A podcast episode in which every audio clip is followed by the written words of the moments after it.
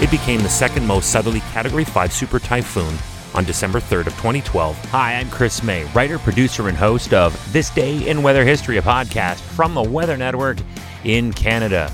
This month is sponsored by Tourism Ireland. Fresh air, stunning landscapes, live music, unique experiences you cannot find anywhere else. This is Ireland. Just press the green button. After being devastated in December of 2011 by Tropical Storm Washi, Super Typhoon Bopha made landfall on Mindanao late on December 3rd, this day in weather history. Super Typhoon Bopha, known in the Philippines as Typhoon Pablo, was the strongest tropical cyclone on record to ever affect the southern Filipino island of Mindanao, making landfall as a Category 5 super typhoon with winds of 175 miles per hour, also known as 280 kilometers per hour. Bopha was, in 2012, the 24th tropical storm and was also the fourth and final super typhoon of the 2012 Pacific typhoon season. But this monster storm was unique and memorable for so many other reasons as well. Bopha originated unusually close to the equator. The ingredients for this kind of storm development just do not occur the closer you get to the center of the planet. After first making landfall in Palau, it destroyed houses, disrupted communications, and caused power outages, flooding, while also uprooting trees. After slamming into Davao Oriental and Davao de Oro provinces, Bopha shifted through the southern and central regions of Mindanao, cutting power to two provinces and triggering landslides.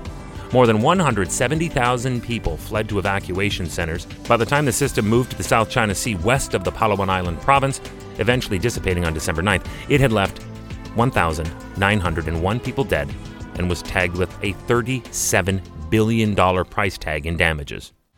You are listening to This Day in Weather History, now in its second year, sponsored by Tourism Ireland.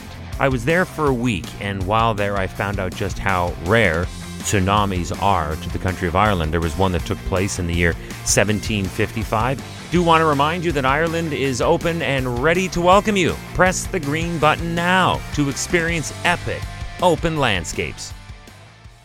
Now, the storm around the world was known as Bopha, but locally in the Philippines, it was named Pablo by their nation's service, Pagasa. Because Pablo was so deadly, so devastating, its name was retired and replaced for the next time the letter P was reached in any one typhoon season within the Philippines, and that name would be Pepito. But it begs the question that we have covered before on this podcast, but it's worth refreshing. Which name is the correct name? The answer? Both are. You see, the Asian Peninsula Naming Convention comes out of Japan and is made up of contributed names for all countries in this jurisdiction. This way, there is a consensus, and it makes it easier when reporting on a storm and when you're looking for aid requests. All internationally recognized names for major weather phenomena are approved by the World Meteorological Organization, which is an agency of the United Nations. The WMO has strategically carved the planet into multiple zones. Countries within that zone get to offer up names from their native tongue. And that's what happens in this zone, and it is monitored out of Japan, as mentioned a moment ago. So that is why you will never see storms that terrorize Asia with names like Adam or Anita. But for the Philippine government, they are adamant that because its yearly barrage of typhoons are traditionally so powerful, deadly, and destructive, the storms must receive names familiar to Filipinos. The reasoning is that if it is to claim Filipino lives, out of respect, there must be a Filipino name for which their lives will be remembered. The nation's central weather agency maintains its own list.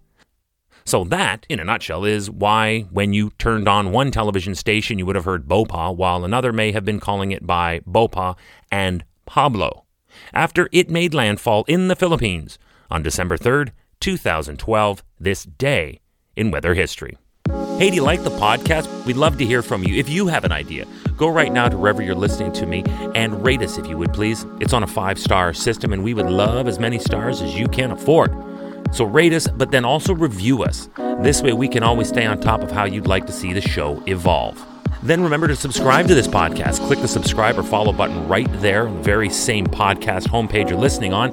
You'll be immediately reminded that the next day is ready to listen to, and you also have access to every episode in the archives.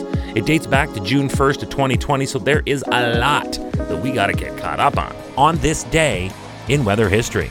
Tomorrow is December 4th, and we will be tackling an environmental issue that is literally killing millions of humans each year, along with an unfathomable number of species of this planet, no matter where they creep, crawl, or fly.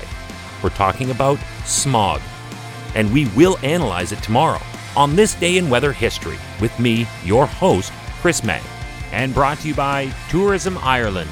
The world's longest coastal touring route is open and waiting for you. Plan your trip today. Press the green button now.